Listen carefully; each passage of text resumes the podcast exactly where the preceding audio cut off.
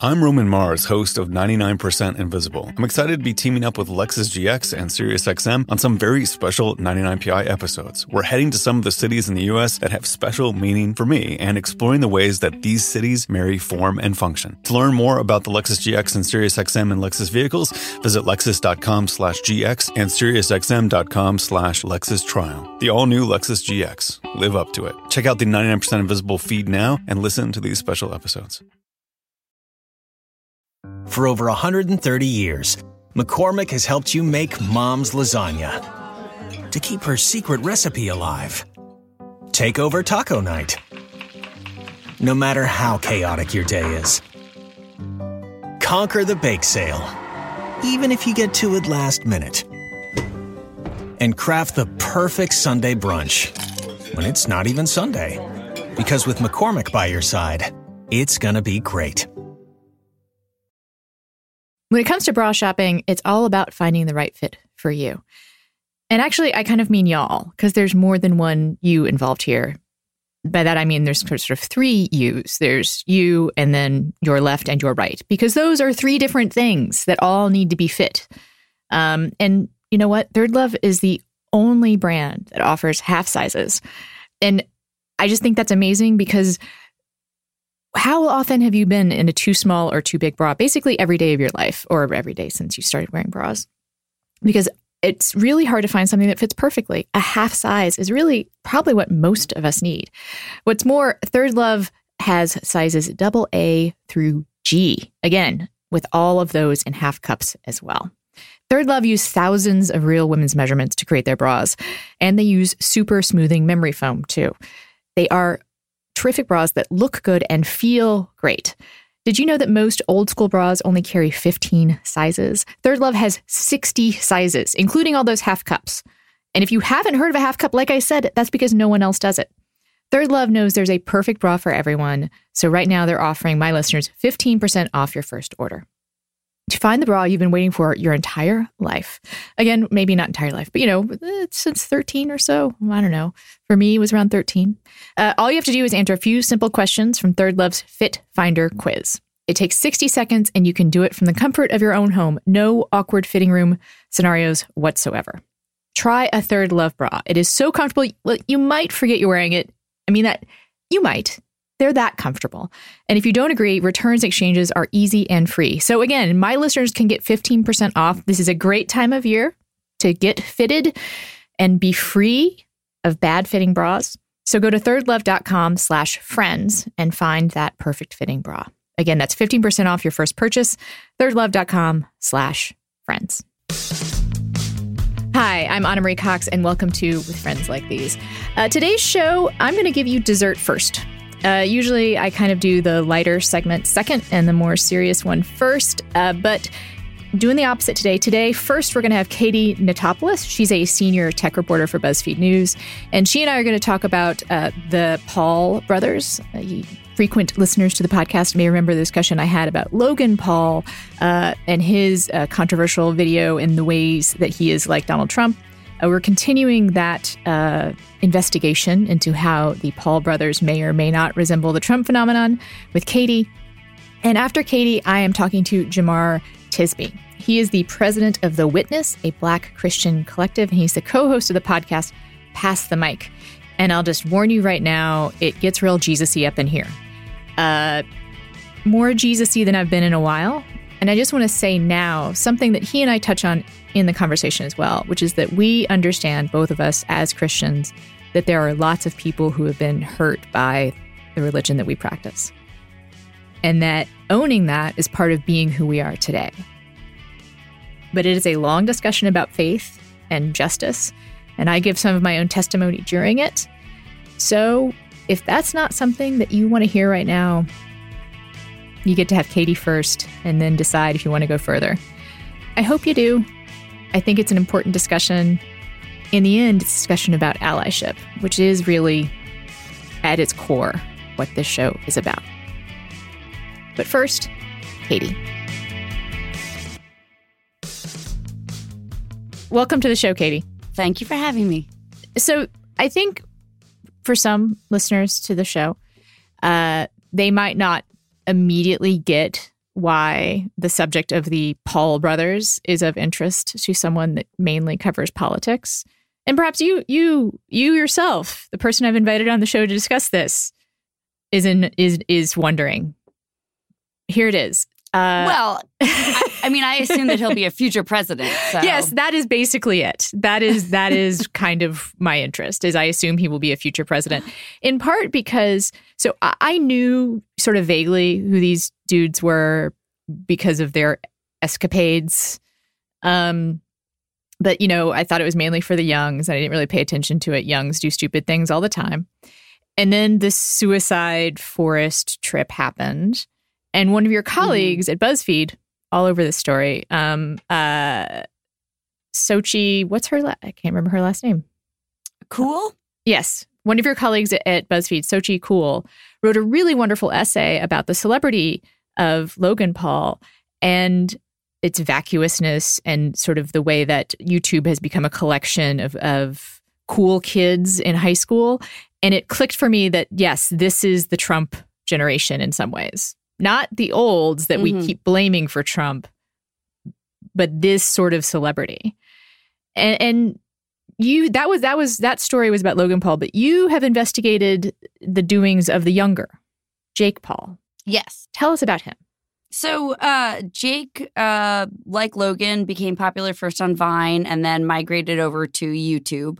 Um, he's now possibly more popular on YouTube than his older brother, um, but you're sort of about the same. They do a lot of videos together, probably same types of fans. Uh, they're called the Jake Paulers as opposed to the Logang. um, and he had. Uh, he had gotten in some trouble over the summer. Uh, there was a story where basically, like, he and a bunch of his uh, YouTube buddies all live in a house together and they had been doing all these pranks and stunts in the house that's sort of like what he does and at one point they like lit his entire pool on fire and apparently uh, his neighbors have been like complaining to the city about this you know house full of youtubers who's been terrorizing their neighborhood and lowering their property values because there's like cars all over the place they're lighting the pool on fire it's a disaster um, I think that that's sort of when I think a little bit of like people who aren't teenagers obsessed with YouTube kind of maybe first heard of him because it was a sort of funny story. It was like these neighbors in this fancy area are really sick of this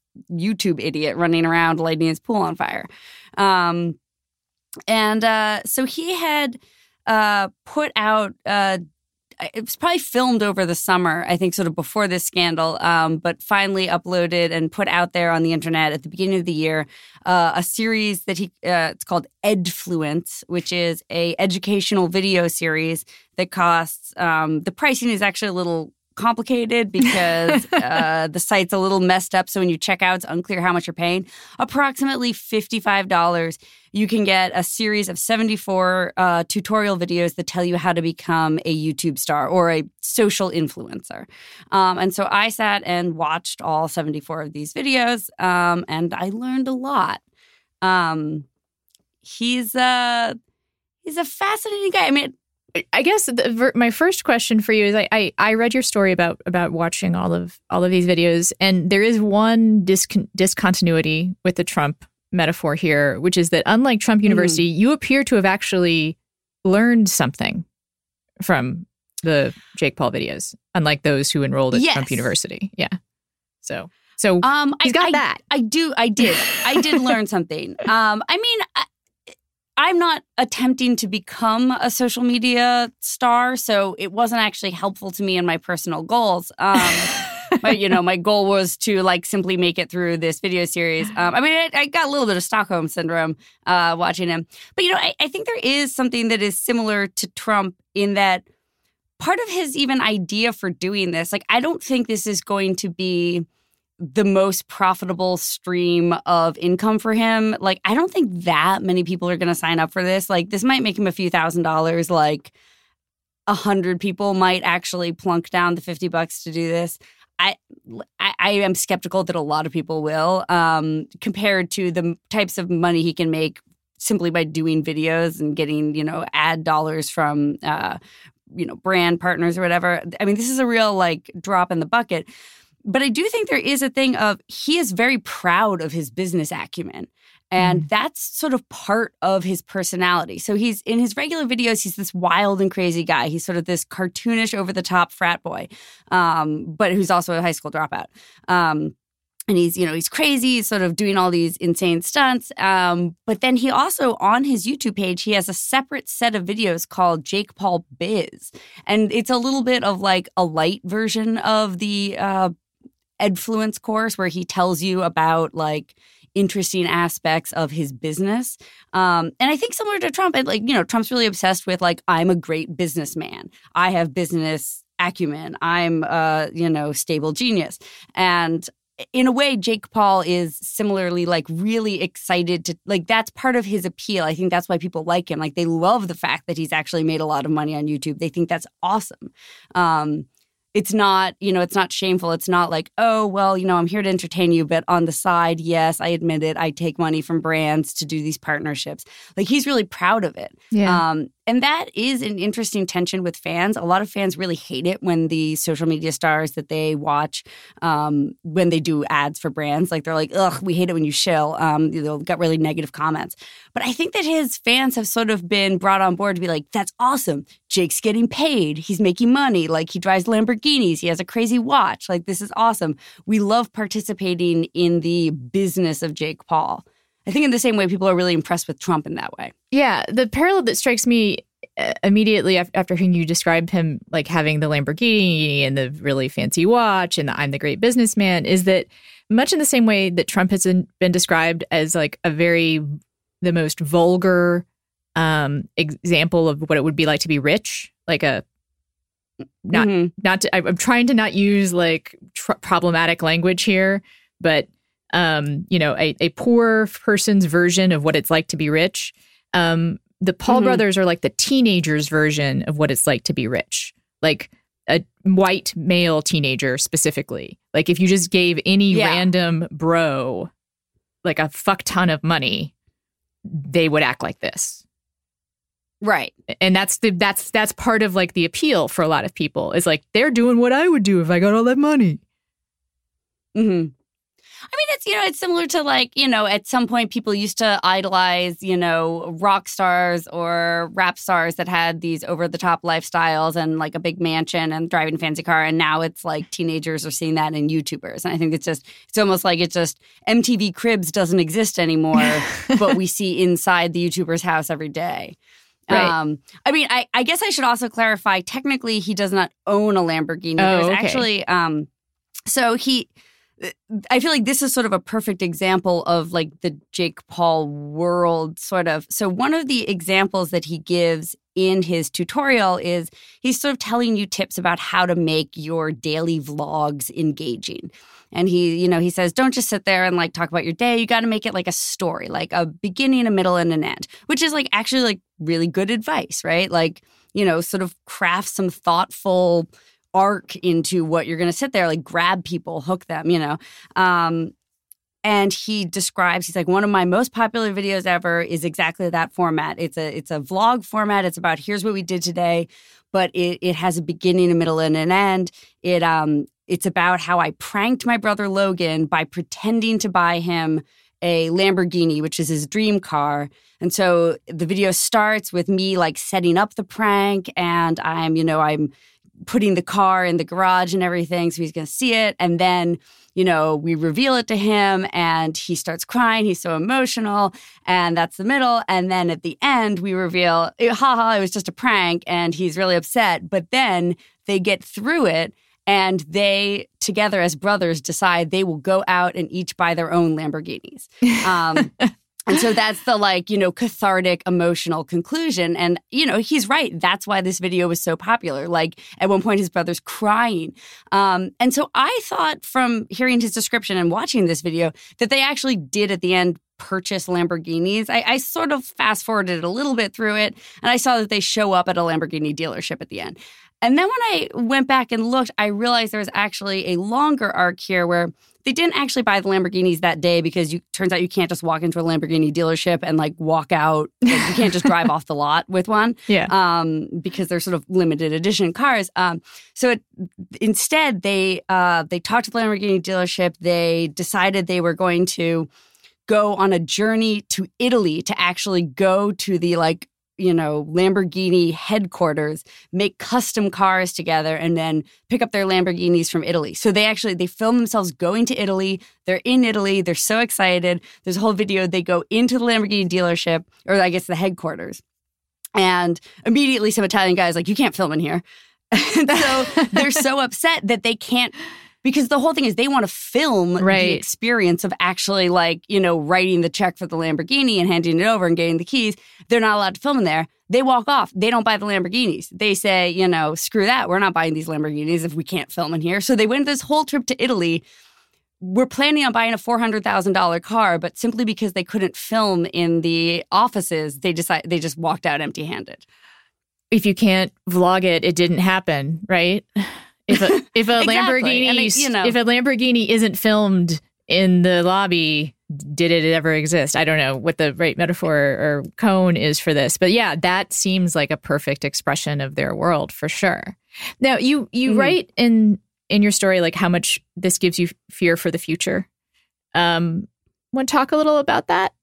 I mean, I- think that what was startling about it was that uh, you know I had severely underestimated Jake Paul. Um, as you know, sounds again sounds familiar. There's a parallel there. right? Exactly. Like I, you know, I looked at him and I was like, oh well, you know, young girls like him because he's you know this cute blonde guy with you know muscles and you know people and boys like him because he's kind of goofy and aspirational and does physical pranks. Like he's kind of an idiot. Like he's you know he's he's only appealing to children because he's like this outsized cartoon character um you know and he's sort of stumbled into this stardom.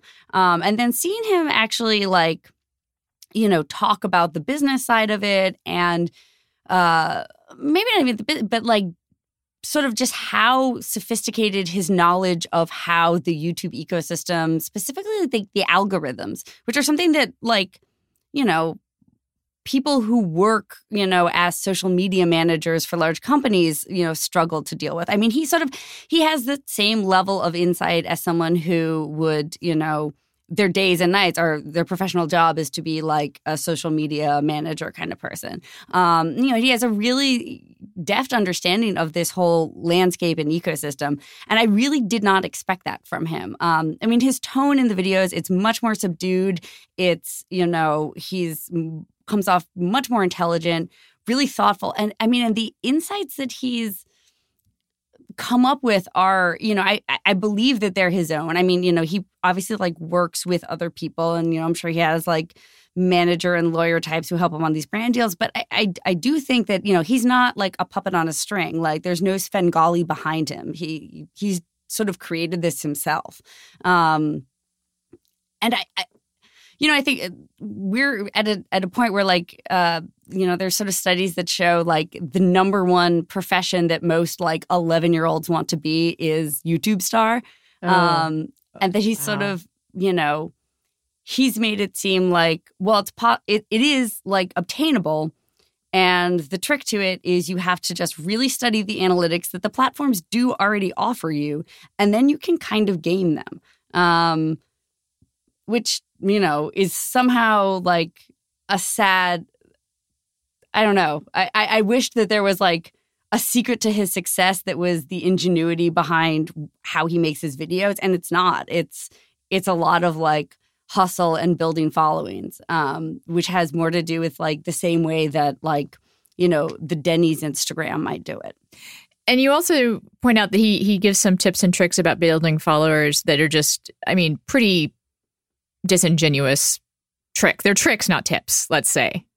Oh yeah, I mean he's he's sort of like a complete mercenary in that sense. Like he does stuff that I think that most of us would find totally uncouth. So one of his tactics that he loves to do is sort of mass follow people and hope that a bunch of them will follow him back and then you know the next day unfollow all those people that he you know you sort of you do see some celebrities doing that. I um Taye Diggs is sort of notorious for doing that on Twitter. Mm-hmm. Um, like he follows like three hundred thousand people or something. Um, I mean, he just sort of you know got some bad advice from a social media manager. Um, one of the other uh, tricks that he does is Snapchat is like really difficult for influencers to break through. Snapchat has sort of designed it specifically like they don't care about influencers really, um, and they don't give them you know sort of discovery privileges like you know Instagram does, and they don't really build relationships with them the way that Vine did, or even you know YouTube and Instagram do. Uh, uh so what what he suggests is because it's hard to get your name out there on Snapchat. Um, what you should do is create a Tinder profile, put your Snapchat and your Tinder handle, and then just like, you know, leave it there. It doesn't you don't have to be using Tinder, but the idea is that like thousands of people in your area will happen to swipe by and see it. It's basically the same as like you know, wheat pasting a sticker up on, you know, a poster for your, you know, rock show onto the wall and hope that people who walk by notice it. I mean, it's sort of the the same thing. I mean, but it's it's such a cynical thing to, you know, use Tinder for that. And then one of the other things he does is um, it, uh, Snapchat doesn't verify influencers or YouTubers, um, and verified people on Snapchat have you can sort of tell they're verified. They don't have a check mark, but only verified people can use an emoji in their username, or specifically, they have like a special emoji that goes at the very uh, far right hand column of the screen when you're following them. And what uh, what Jake does is he takes the space bar when he's creating his user handle, you know, space, space, space, space, space, space, space, and then he has, I believe it's the dollar sign emoji or the like stack of dollar bills is what he uses. And that way, if you're looking at your, you know, list of friends, it looks like he's verified because he has the far right emoji, just like all the verified people does, but he's not actually doing. It. He's sort of like tricked, you know, he's tricked it into looking like he actually is verified. And you were, well, I don't know, were you joking when you said it at the opening here that you fully expect him to to be president someday? I mean, I don't know. Um, I mean, I, I I'm not the only person to have made that joke. I mean, I think it's you know it's funny because it's like they are so like Logan and Jake. They're such dunces. Um, but you know, I don't know. We're through the looking glass know, now. Like we, anything you know, they're, can they're happen. 30, anything can happen. Exactly. right. And like at a time where like celebrity and you know the cult of celebrity is so meaningful. Um, you know, anything could happen. I mean, I, I, I am curious what will happen to them in five years. Um, Jake had some success. Uh, he was acting in a um, a Disney Channel show. Like he wasn't the main actor, but he was like one of the people on the show um, called Bizaardvark.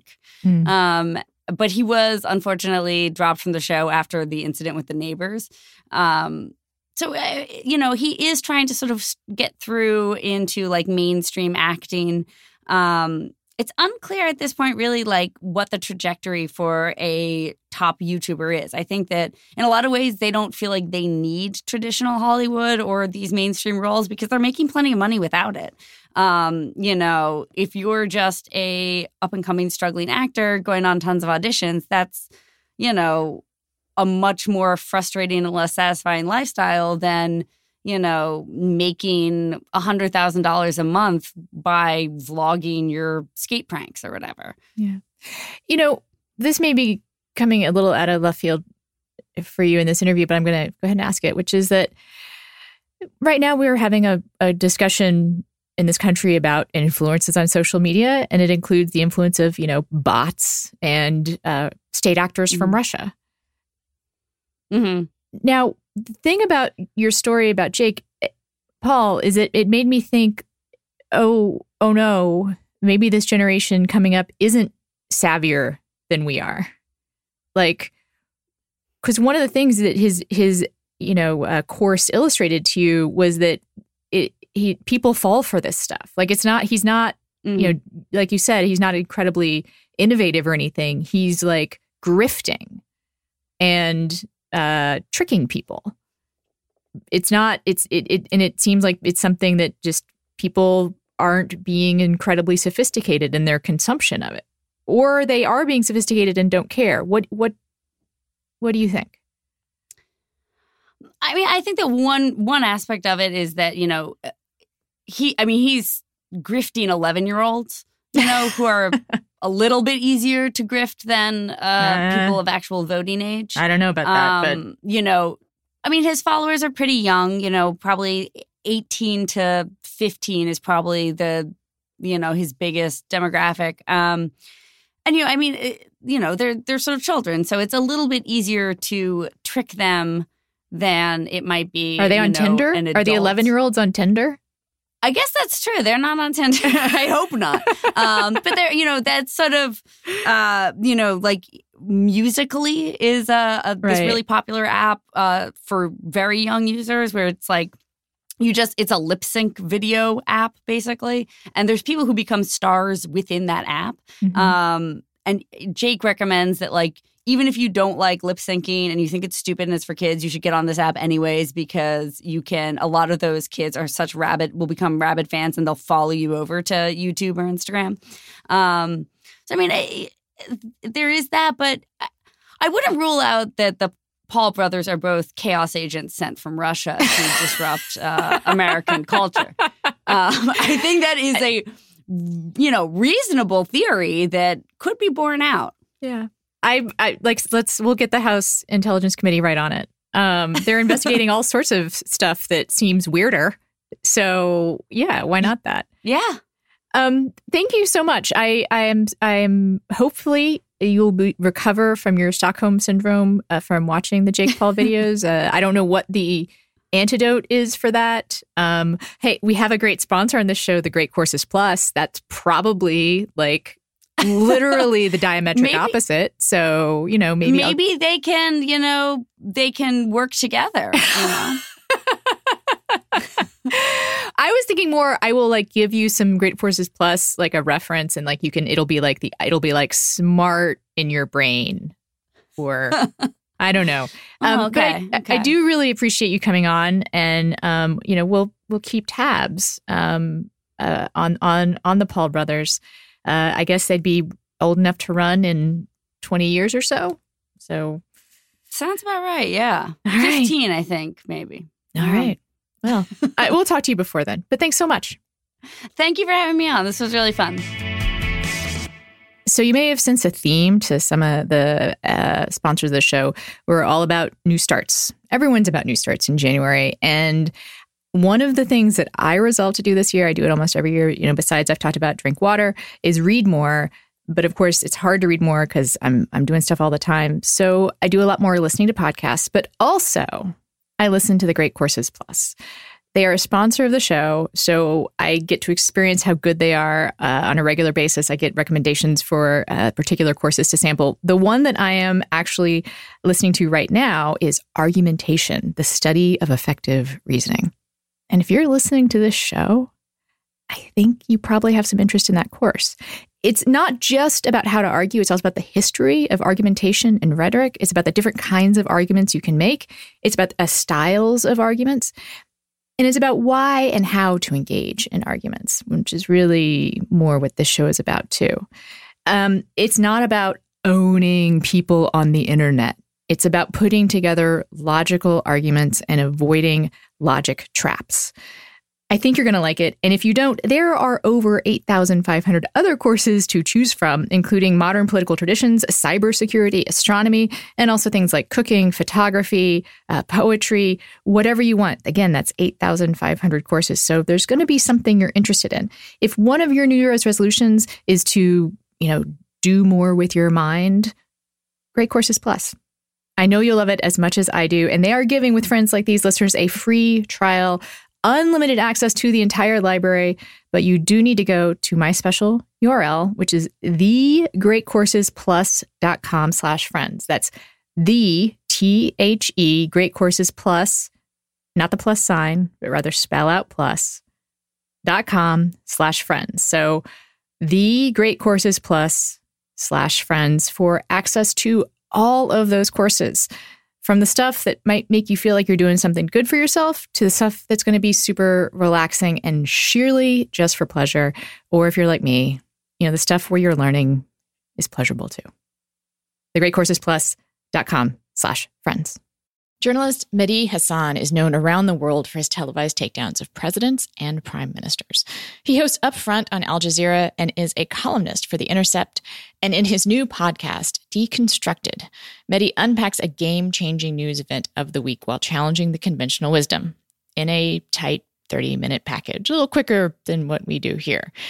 He starts his show with his take on one topic and what the mainstream news is getting wrong or what context is being missed. And then he goes into a deep analysis and conversation with his guest or guests of the week. And get this, his guests have included Judd Apatow, Bernie Sanders, and Hasan Minhaj. So he kind of covers the gamut. I would say, in terms of who you might be expecting. Um, it's everyone from comedians to politicians to, for instance, Stephon Clark's fiance. So you're going to hear from a lot of different people. And the show has covered such topics as the violence in Gaza from the perspective of Israeli activists against the occupation, and of course, police shootings, as through the eyes of the fiance of Stephon Clark. Also, he's talked about the dangers of John Bolton with former diplomats. As a Brit and a Muslim and immigrant based in Donald Trump's Washington, D.C., Mehdi Hasan gives a refreshingly provocative perspective on the ups and downs of American and global politics. Deconstructed is a show that cuts through political drivel and media misinformation to give you a straight take on one big news story of the week. It is out every Friday, just like this pod.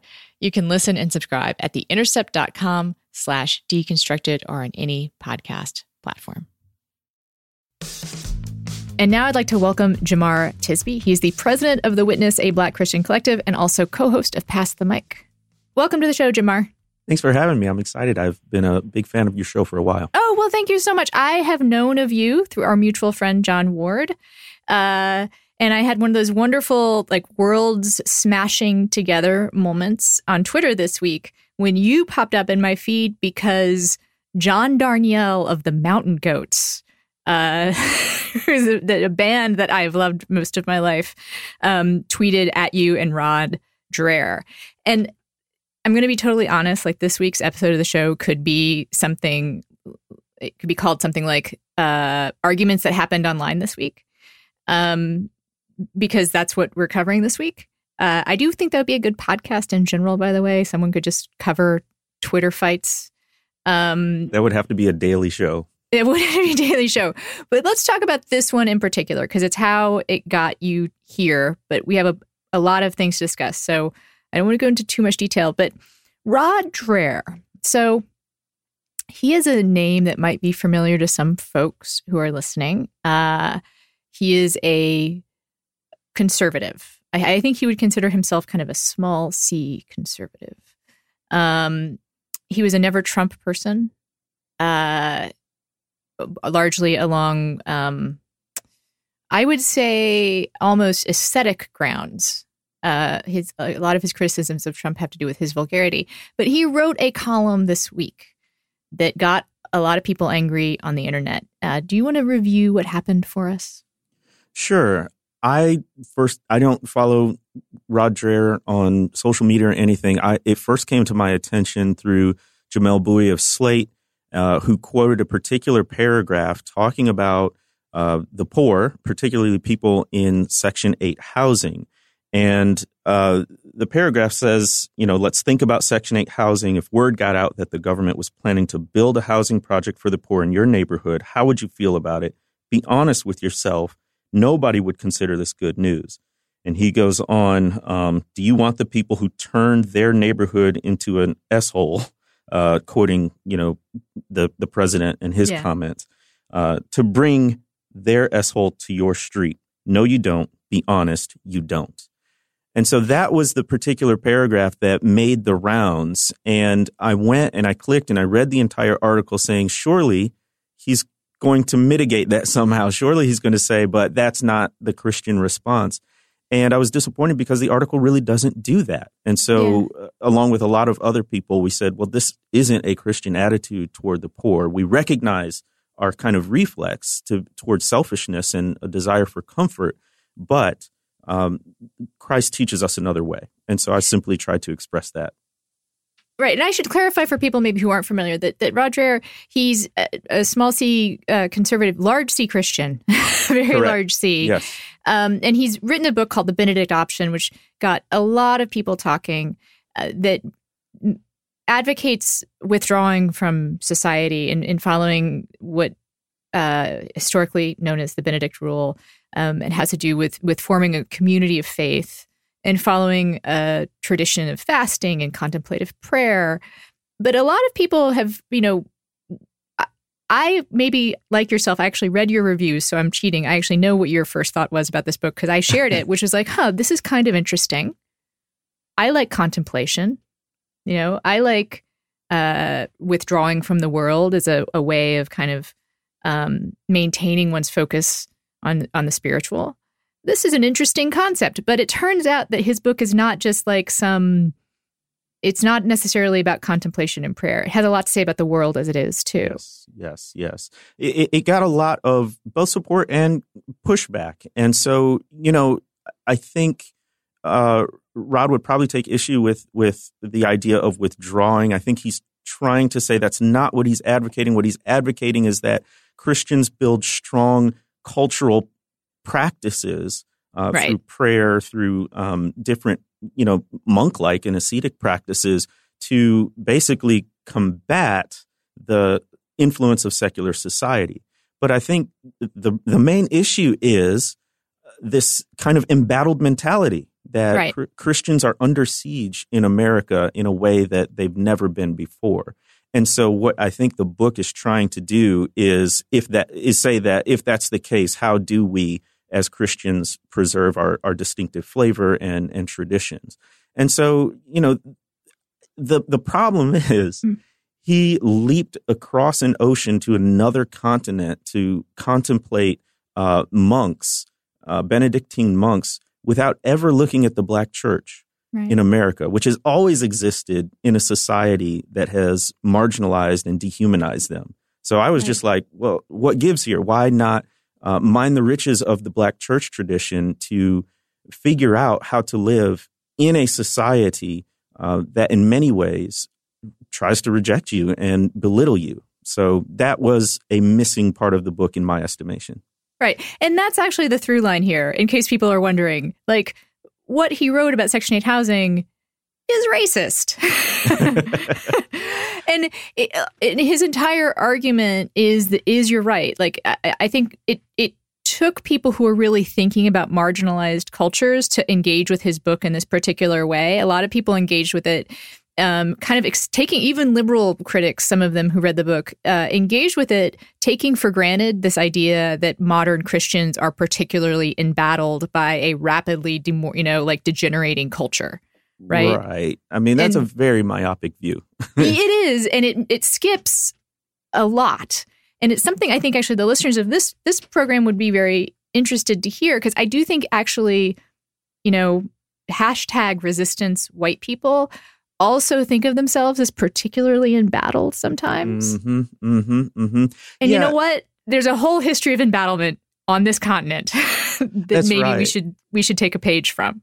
Well, you raise a lot of really important points. One is the racism question. If you read the news today and, and writings, it seems there there are no racists left. um, it- no one is considered racist anymore because I because I think there's such a stigma around that term. It's almost the worst thing to be called in public, at least one of the worst things. And so naturally, people recoil against that label. But in the process, there's actually nothing that can be labeled or termed racist anymore. Now, I've never called uh, Rod Dreher a racist. I don't know his intentions. I don't know his motivations. The only thing I can do is read what he's written um, and the ways he's responded to people. And I say that at, at the least, it's racially insensitive and, and, and ignorant of our history. But at most, regardless of intention, you can say racist things and do racist things without ever meaning to. And we've got to understand that in America today because there's a lot of racist stuff going on, but nobody wants to claim that label. Uh, and and and so in doing that, they continue to do racist things. So that's one of the things that I try to bring light to in my writing and my speaking is that, you know, racism operates in a lot of different ways. And guess what? You don't always have to mean to be racist to actually do racist things. Yeah, we, we, the, one of the uh, catchphrases of this show is that um, calling someone racist is white people kryptonite. Like Yeah. we just shiver and like you know ah! like lose all of our powers um, if you call us racist, or that's how we think. You know, hmm um, I I actually have come to prefer the term uh, white supremacy, which I used to think of as a more radical term. Like I wouldn't use it because it it sounds somehow worse. Um, but I've come around to the idea that white supremacy at least describes a system. absolutely. Yes. And yes. sometimes people respond better if you're describing a system rather than like trying to divine their particular intent. Well, And- that's that's an interesting thing because I work. Um, a lot of my work is speaking to white evangelicals, and there is a really deep uh, misunderstanding and a, and a, a failure, and perhaps even an unwillingness to acknowledge the systemic and institutional ways that racism plays out. It's all very individual and personal. So racism only exists between one person and another person, and therefore the solution is, hey, let's sit down and have a cup of coffee, or some of my best friends are black, and therefore I'm not racist. Failing to acknowledge that the systems in which we operate, political, economic, social, were created to um, create a racial hierarchy with white people on the top, people of color, particularly black people, at the bottom. And merely by participating in that system, you can perpetuate it in a Mhm. systemic and institutional way. And so, one of the biggest you know points I try to get across all the time is that racism is bigger than just personal animus. It it it it lives and resides in systems uh, that we all participate in. You know, you you mentioned you talked to white evangelicals. Uh, they're kind of in the news uh, a lot these days. A little bit, yep. A little bit. Um, and and I, I want to get I, t- I mentioned something sort of in my wind up here about two different groups that consider themselves and particularly under siege these days. Uh, one is white evangelicals, and the other is actually like hashtag resistance white people. Um, I'd like to get your take on both of those uh, illusions of um, you know embattlement. But let's start with the white evangelicals. Um, it's they to me have always occupied this strange space, this strange mentality of both continuous embattlement and also righteousness. Right. Um, like both we are incredibly correct and will eventually, you know, uh, rule rule basically, um, but also, oh my God, the culture is worse than it's ever been. Um, right now, uh, they have embraced this president Mm. who seems to embody both of those tendencies in a weird way, right? Absolutely. He's the Um, president, and he's also the embodiment of an incredibly vulgar culture. that the the 2016 election where we we got our current president um, things had been building for a while but i think that election was a, a real turning point um, i study history and I, I just anticipate we're not good at predicting the future but um, i anticipate that will be a very thoroughly studied uh, event in modern Mhm. us history but i think i mean that 81% number of white evangelicals who pulled the lever for the current president was, in a way, not surprising if you look at voting patterns. But given this particular candidate, it felt really shocking. It felt really shocking for a lot of people, uh, both black and white. And so I also interact with a lot of um, racial and ethnic minorities who are somehow involved in predominantly white Christian spaces. And we all felt many of us felt a sense of betrayal that there had been this spirit of you know racial reconciliation and trying to uh, finally foster integration in the churches. And then despite this man's bigotry despite this man's um, history long history of racism uh, racist um, words and practices they still chose to support him over all of our objections. I mean, folks were not silent leading up to the election.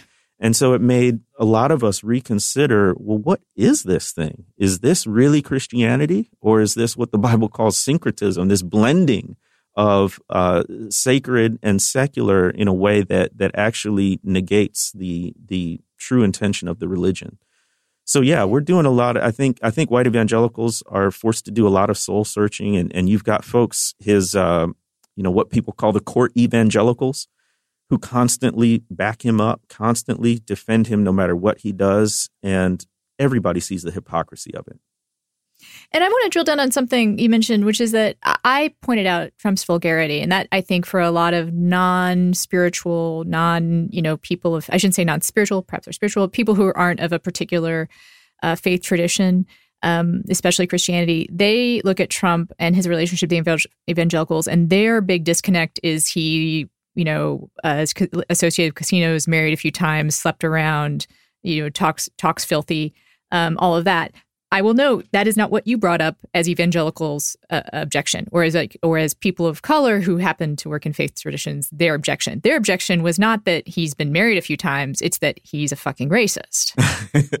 it's, it's white supremacy, like you yeah. said. Um, it it is it is the embodiment of white supremacy, and it's important to note that what the president is saying is not drastically different than what people many people still unfortunately deeply believe to be true that people of color, uh, whether immigrants, whether people um, from Mexico, whether black people are somehow inferior. And whether you couch that in religious and theological terms or biological terms, as they did in the 19th century, or nowadays in cultural terms, they have a, they have a, a dysfunctional culture that we need to keep out. It's still white supremacy. It's yeah. still preserving the dominance of whiteness in every social institution that we have. And so that's what people of color um, and black people in particular are are saying, you know, we're jumping up and down and waving our arms and saying, look, this is bad for us in particular, but it's bad for the entire nation. Uh, we cannot be a unified people if we have a person in the highest level of political leadership who is emboldening bigotry, which I think he's done very clearly and consistently. And, and to be very clear, like this is something that you were trying to tell your your fellow evangelicals. Oh yes, um, I can hear I can hear the weariness in your voice. Fatigue, yeah. Uh, you know, we talk a lot about self care, and it is so important because this battle is weary. I I have literally spoken to thousands of white evangelicals at churches, conferences, retreats, you name it. And I'm always talking about the, the unity that we have in Christ, the, the image of God from Genesis 1 that, that gives us um, equal dignity in the eyes of our creator and how we should treat each other.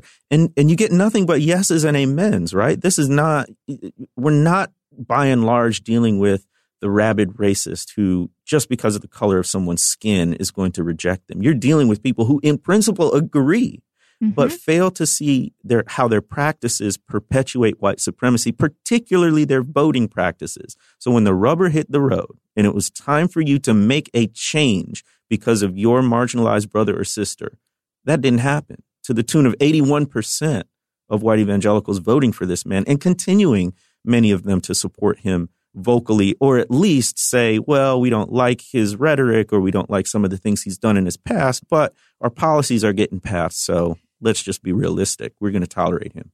And that is the, that's where we get to um, this notion, this fiction of embattlement being key, which is the reason how they justify voting voting for Trump is that they have told a story to themselves. White evangelicals have told a story to themselves, which is a story that Rod Dreher tells as well. He's not evangelical, but he's the same mentality of this besiegement. This like we are we are under attack. Right, right, right. And a lot of it revolves around sexual ethics, whether um, uh, Obergefell and, and homosexual marriage or or transgender or or you name it. A lot of it revolves around these similar issues, abortion, and they felt under President Obama that they were being attacked, that they were just being um, run over in terms of a social and political re- revolution toward liberalism. But it, it's not a recent thing. Um, I mean, it goes back very far, but you, we can just look at the 70s and 80s and the and the rise of the religious right and the moral majority. It is much easier to play on people's fears than to cast a vision of hope. And that's right. what happened in the culture wars. what happened in the culture wars is, is to say, look, we and our way of life and our beliefs are under attack from prayer in schools to the sanctity of life in the womb. No one gets us, no one understands us, and we have to fight back. And then they took on it took on a political cast. And so they said we need to elect the candidates who represent our religious beliefs and we need to take power. And I get that, but also have we forgotten the fact that Christianity has always been a religion that thrives on the margins? And maybe it's not for Christians to have earthly power in, in the sense of, of politics or money or the things like that. And so I think in the culture wars, we uh, many white evangelicals adopted this mentality that they should be on top, that they should be able to dictate the course of the nation, and mistook the nation as the kingdom of God. And mm-hmm. now we're reaping uh, the bitter fruit of that. And I just want to be very clear here, um, which is that I suspect that you and I may not agree on some of these culture war issues, and you, but you don't have to agree on these culture war issues in order to disagree with the white evangelical attitude of besiegement, and that's what you were sort of ending on there, which that's is that right. you can be someone who is uh, pro-life, who who is uh, believes in traditional marriage. I'm going to be very careful here because I I want to stay in a place where we can talk about the structure of the argument. Um, and still think that the white evangelicals approach is is incorrect, which is like what which is is is rather mistaking kingdom of God and America. That's right. Uh, That's right. That you can be someone who thinks that we should have prayer in school, but also be someone that thinks that that's something that my personal tradition is about that I'm going to keep that tradition. Uh, uh, my community, you know, my my faith community will, will preserve that tradition. It's not my place to uh, be in political power. Am I sort of making sense there? Yeah, there's there's more than one way to um, fight for justice and your religious beliefs in yeah. in our world. And I think the popular conception, because it's a very large group, it's a very politically power group, is that powerful group is that white evangelicals um, have presented the only way that Christians interact with uh, a broader society, and that's just not true. I again go back to the Black Christian tradition, yes. and I mean what what we're trying to do is say, look, we can be Fannie Lou Hamer Christians, a poor uh, sharecropper from Mississippi who um, was a voting rights activist and a, and a, crusader for the poor, but had a very deep religious belief. We can be Martin Luther King type Christians who who see that people's um, physical and material situation also has to be addressed, even as you preach to them spiritual salvation and eternal life. And so all I'm trying to to do is is be in that tradition and say, look, let's not create this huge dichotomy between the spiritual and the material. Let's not see um, earthly power and systems as the ultimate thing. Let's actually pursue justice the way the Bible has taught us. But you don't. It's not just one avenue to do that. Um, and so I think because of the experience of marginalization and injustice that African Americans have had to endure, they have come up with a very um, long and robust tradition of protest in the midst of piety. Mm-hmm.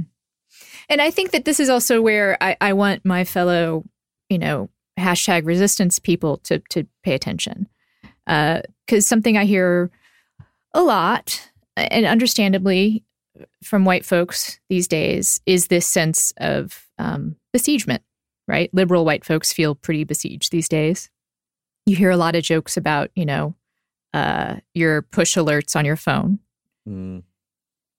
But and, and I, I those those feelings are real, right? Um, people who are sensitive to the plights of marginalized people uh, are feeling uh, concerned these days do feel like they're they also are under various kinds of attack. But I feel like if you are a person of relative privilege in the age of Trump, it is really important to look at the longer history of marginalization. Uh, to know that whatever it is you're feeling, what, however attacked you feel by your push alerts, there is a tradition of white supremacy in this country that like I, uh, my friend Rimbert put it this way, which is that if white people like feel under attack now, like you guys would have never survived slavery.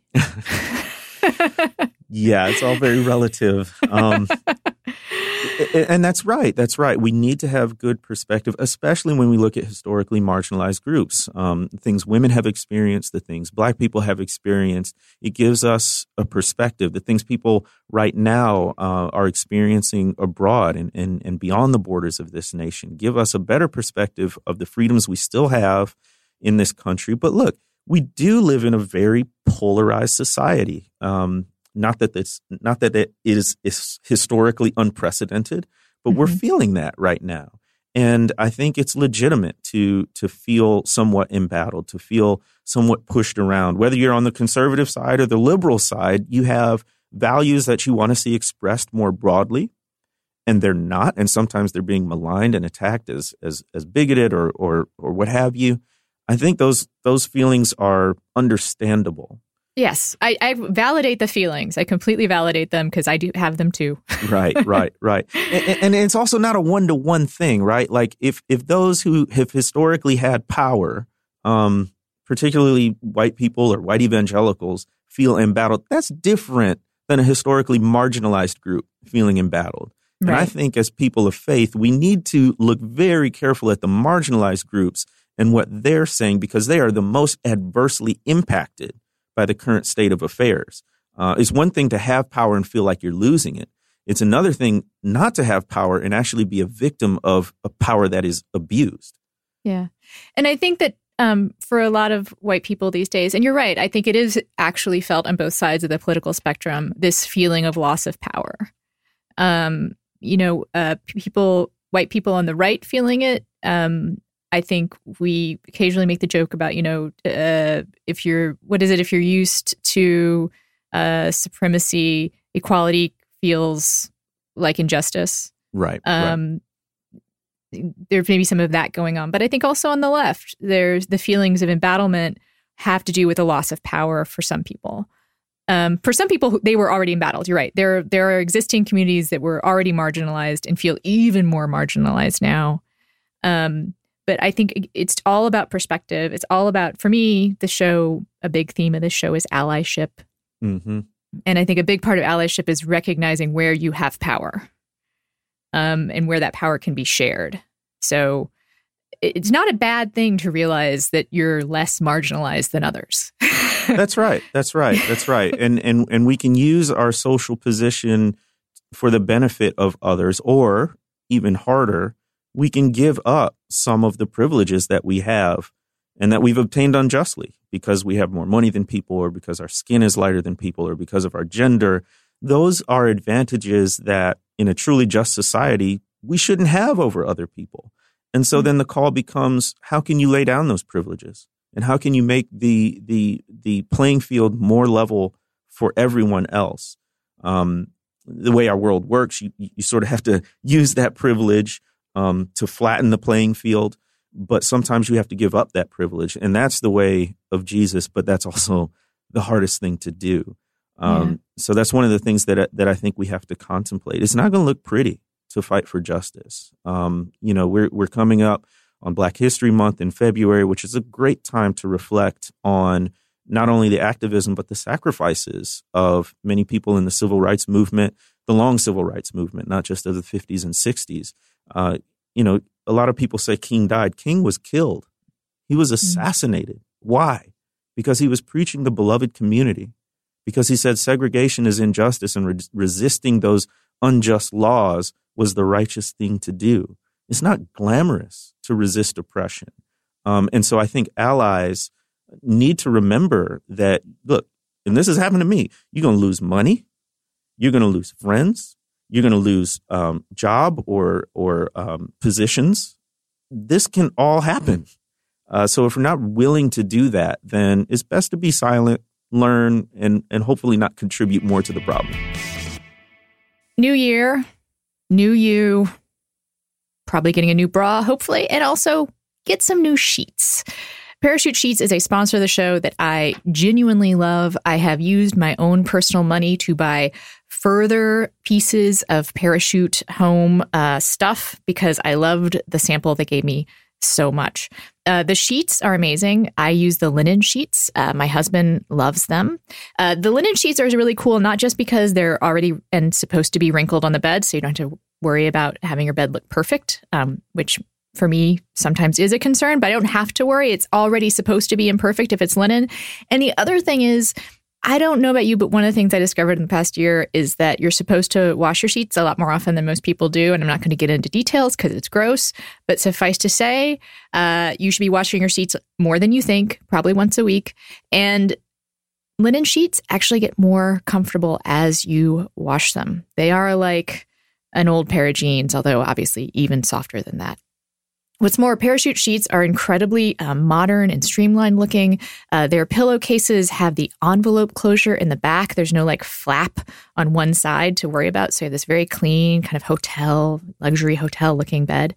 And also, Parachute makes other things for the homes too, besides sheets. They make towels, which I also have, and they are super, super luxurious. They're really absorbent and they're enormous. They are truly bath sheets. I am a somewhat smallish person and could probably literally use one of these towels as a sheet. Um, and my husband, who is a larger person, he just loves that they fit him. Um, you know, most people who are tall in this world um, have to make do with things that feel small. And these towels do not feel small to him. What's more, Parachute is a great company. They're obsessed with not just finding the best quality materials, but also uh, using not just organic, uh, but the highest criterion for testing of the materials that they use. They don't use any harmful chemicals or synthetics. And if you don't like the products that you buy from Parachute and you return them, they will go to Habitat for Humanity. But I doubt you're going to return the stuff. It's just really wonderful bedding, uh, wonderful towels, and I'm sure the other stuff is good too because I've been browsing on the website. And again, I'm I'm probably going to just use my own gosh darn hard earned money to buy more of this stuff. It is it is that good. So if you want to try parachute sheets for yourself, you get a 60 night free trial if you go to parachutehome.com slash friends. Again, that's parachutehome.com slash friends for free shipping and returns and a 60 night free trial. Parachutehome.com slash friends. Have you ever tried a kind bar?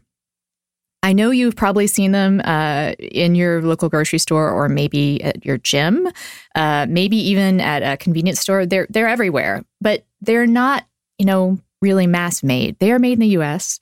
Uh, they are made with ingredients you can pronounce. They are a company founded on doing good. They call it not only for profit. Um, they try to balance their success and commercial impact. Uh, and you wouldn't necessarily know that, again, because you probably see them everywhere. But you should go ahead and try them because they are tasty and healthy in addition to being good for the world. And you can try 10 of them for free in a kind snack box. And all you have to do is pay for shipping. And when you order the sample box, you'll get a chance to try Kind's Snack Club, where you can receive monthly snacks at a discount. But really, just all you have to do is try the box. It is full of flavors that you probably have seen around, but also some you wouldn't expect. Uh, they have sriracha flavors and jalapeno if you're a spicy person like myself. Uh, and they also have your more traditional granola type flavors and sweet stuff too dark chocolate nuts and sea salt, which is a nice sweet and salty, my favorite combination. Uh, you're going to love them. And again, it's free for 10 of them. All you do is pay shipping. So you shouldn't have to choose between your health and your taste when it comes to snacking. Kind means you don't. And that's why both award winning chefs and nutritionists love and recommend Kind bars. Again, 10 bars, sample box. All you have to do is pay shipping.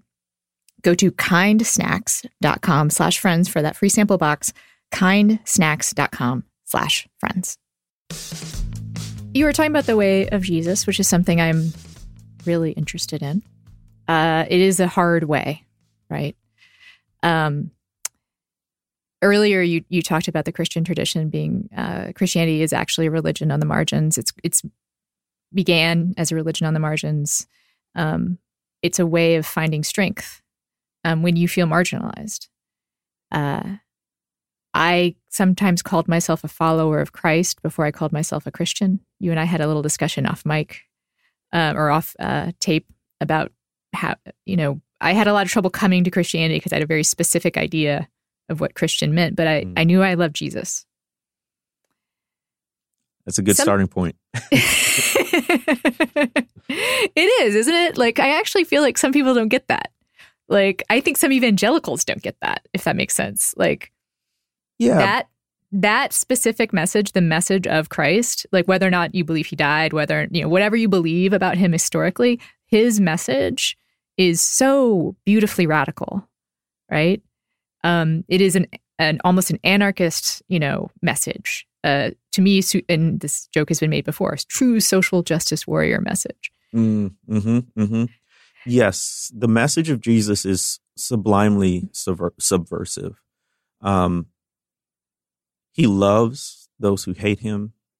He runs toward the margins rather than towards centers of power.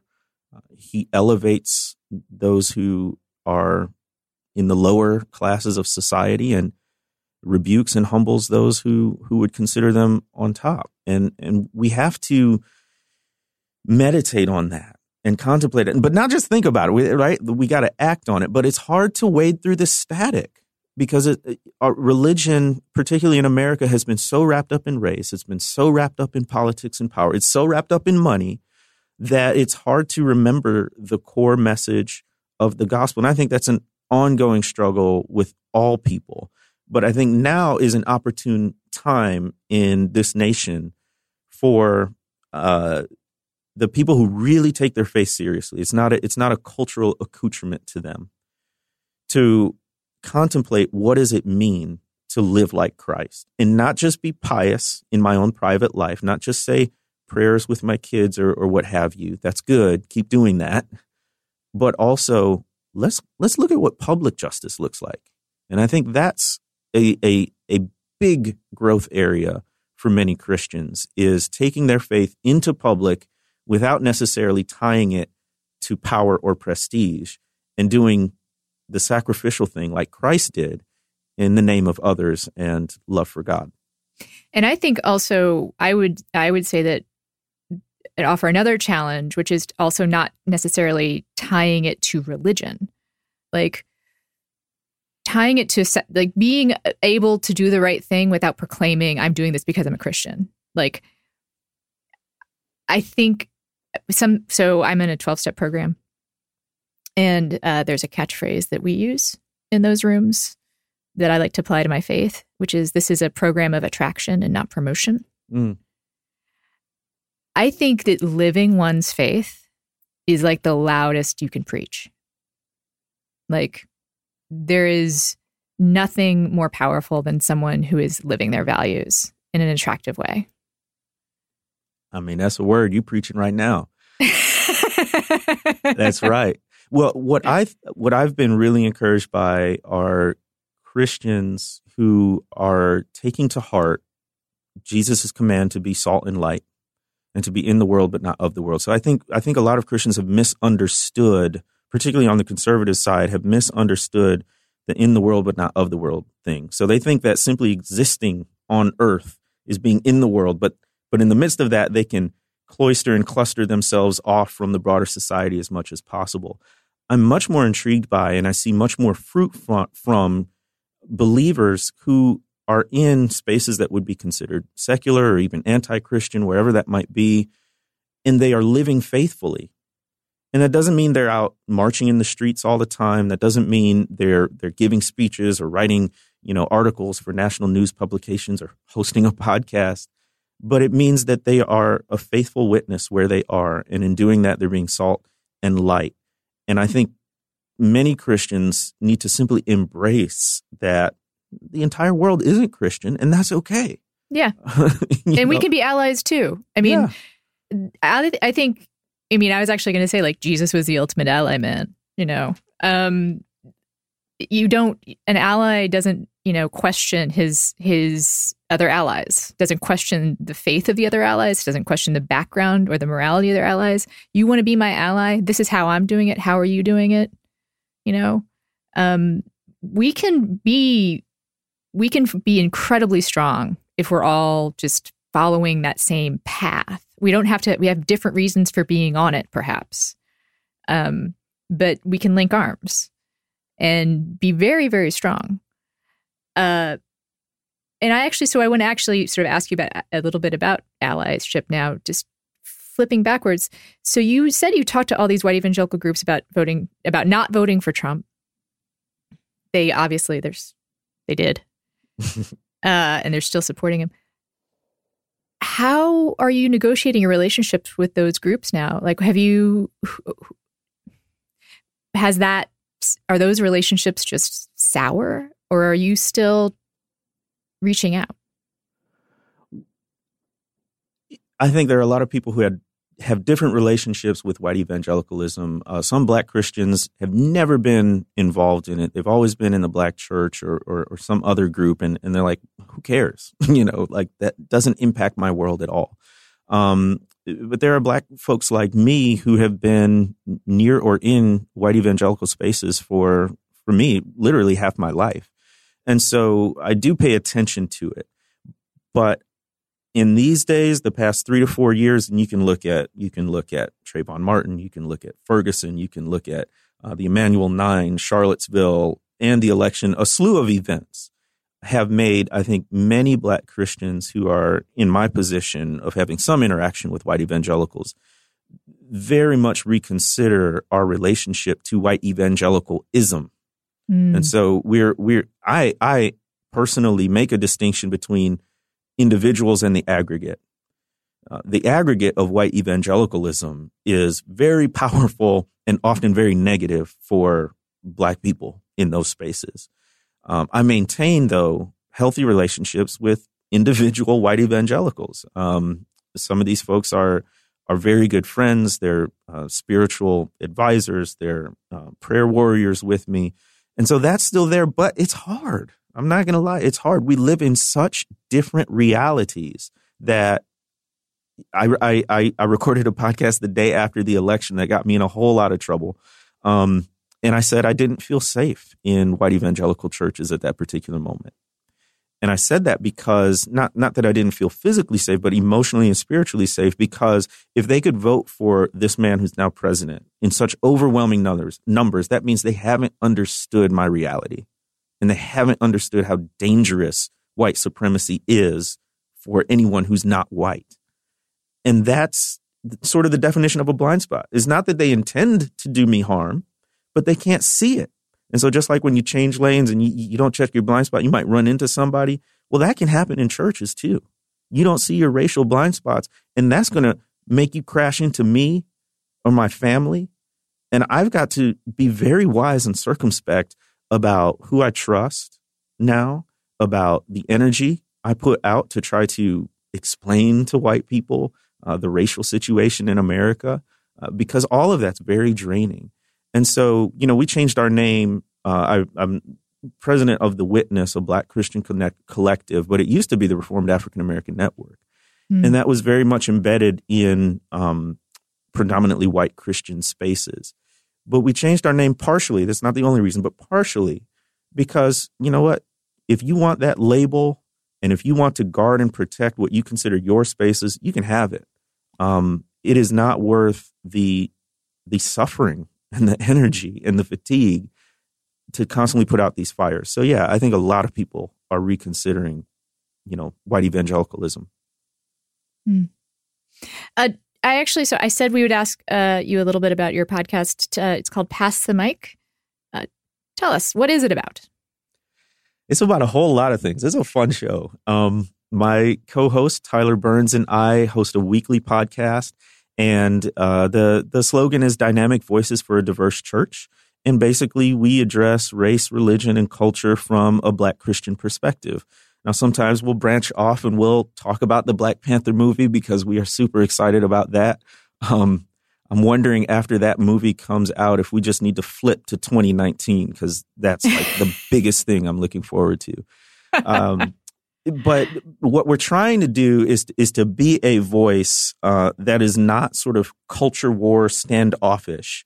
We actually love culture and and not that there aren't parts of culture that need to be changed or, or redeemed but we're we're trying to come from like I said, a Black Christian tradition, uh, a minority position, and speak to some things uh, that, in a, in a way, and in a tone, and in a cadence that's not as shrill as people have come to expect from many Christians. I don't know how successful we are, but we're we're having fun doing it, and we've gotten some good responses from our listeners. And so I think it's safe to say most of the listeners to the show are pretty culturally liberal. Uh, they, I think they might find themselves find things uh, both attractive and challenging on your show. Is that correct?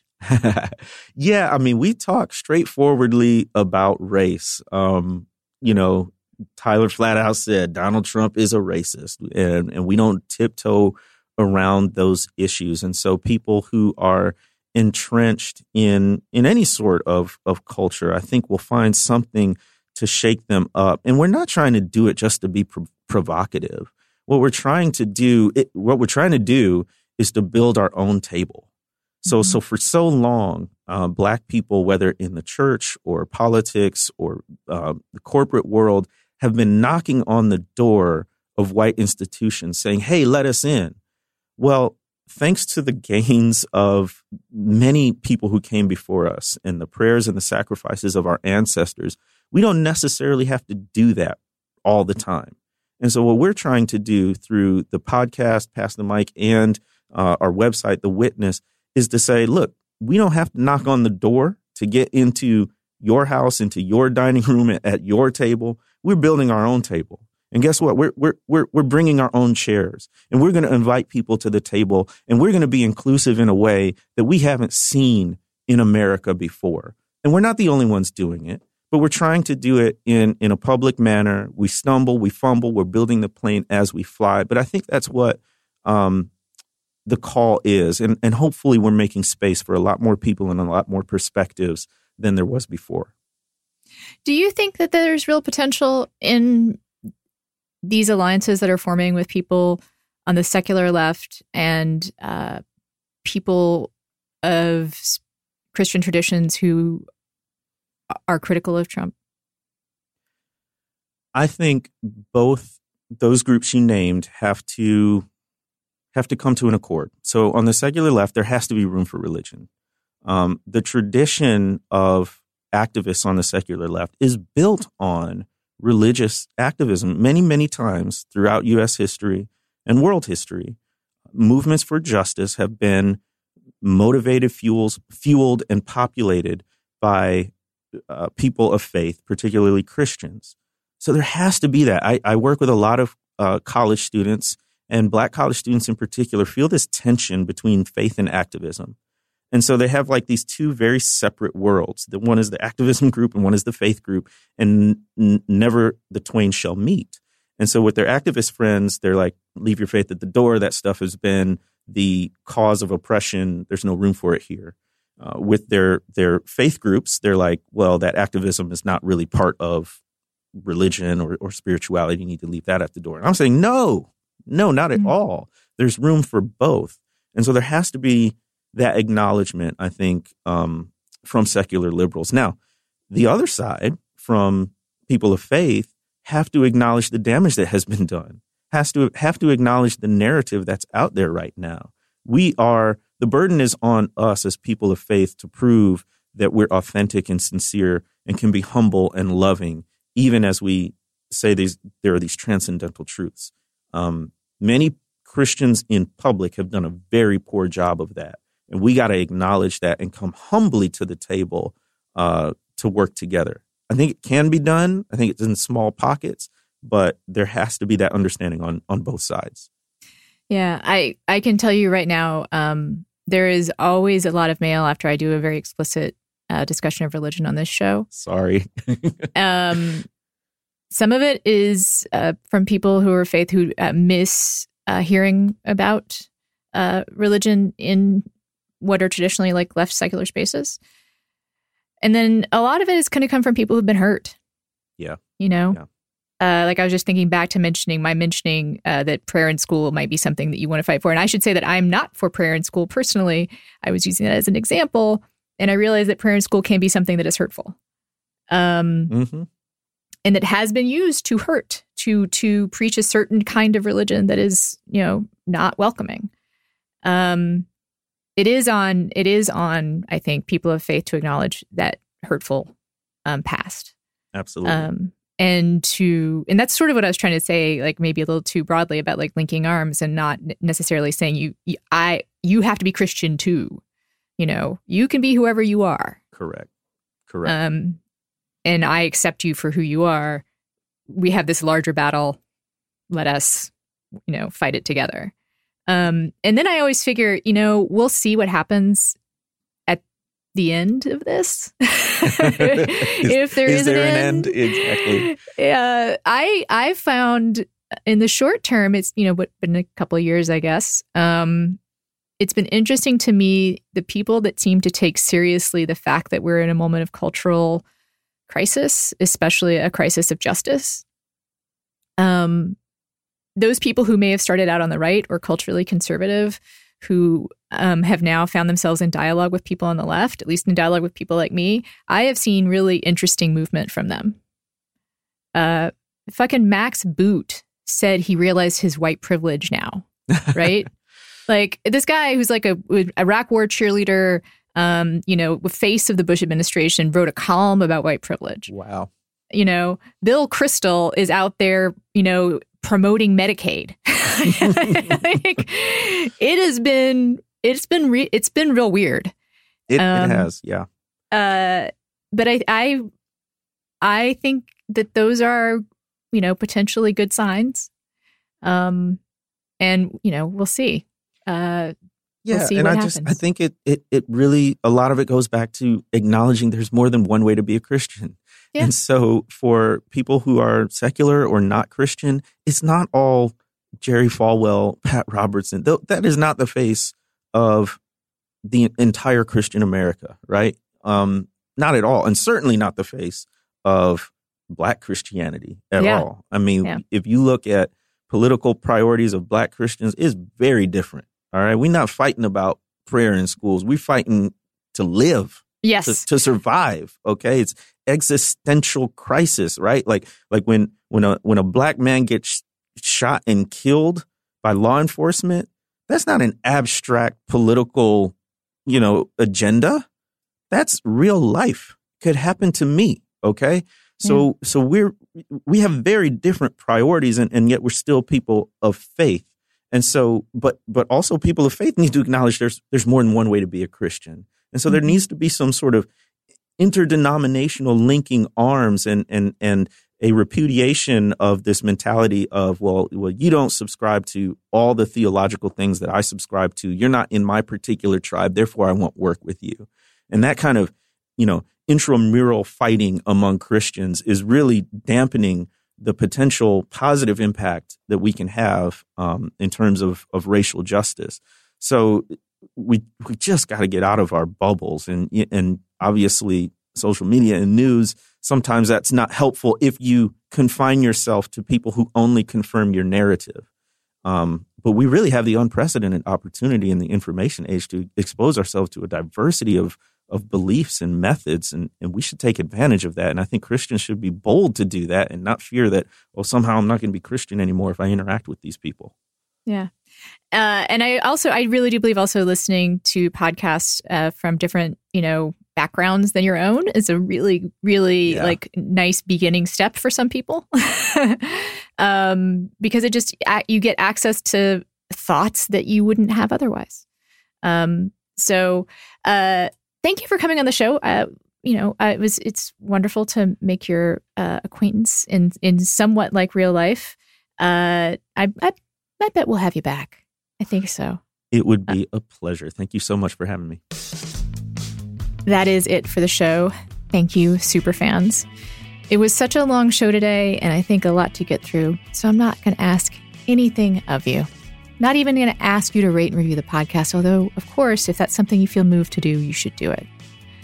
Mostly, thanks for listening, and please take care of yourself.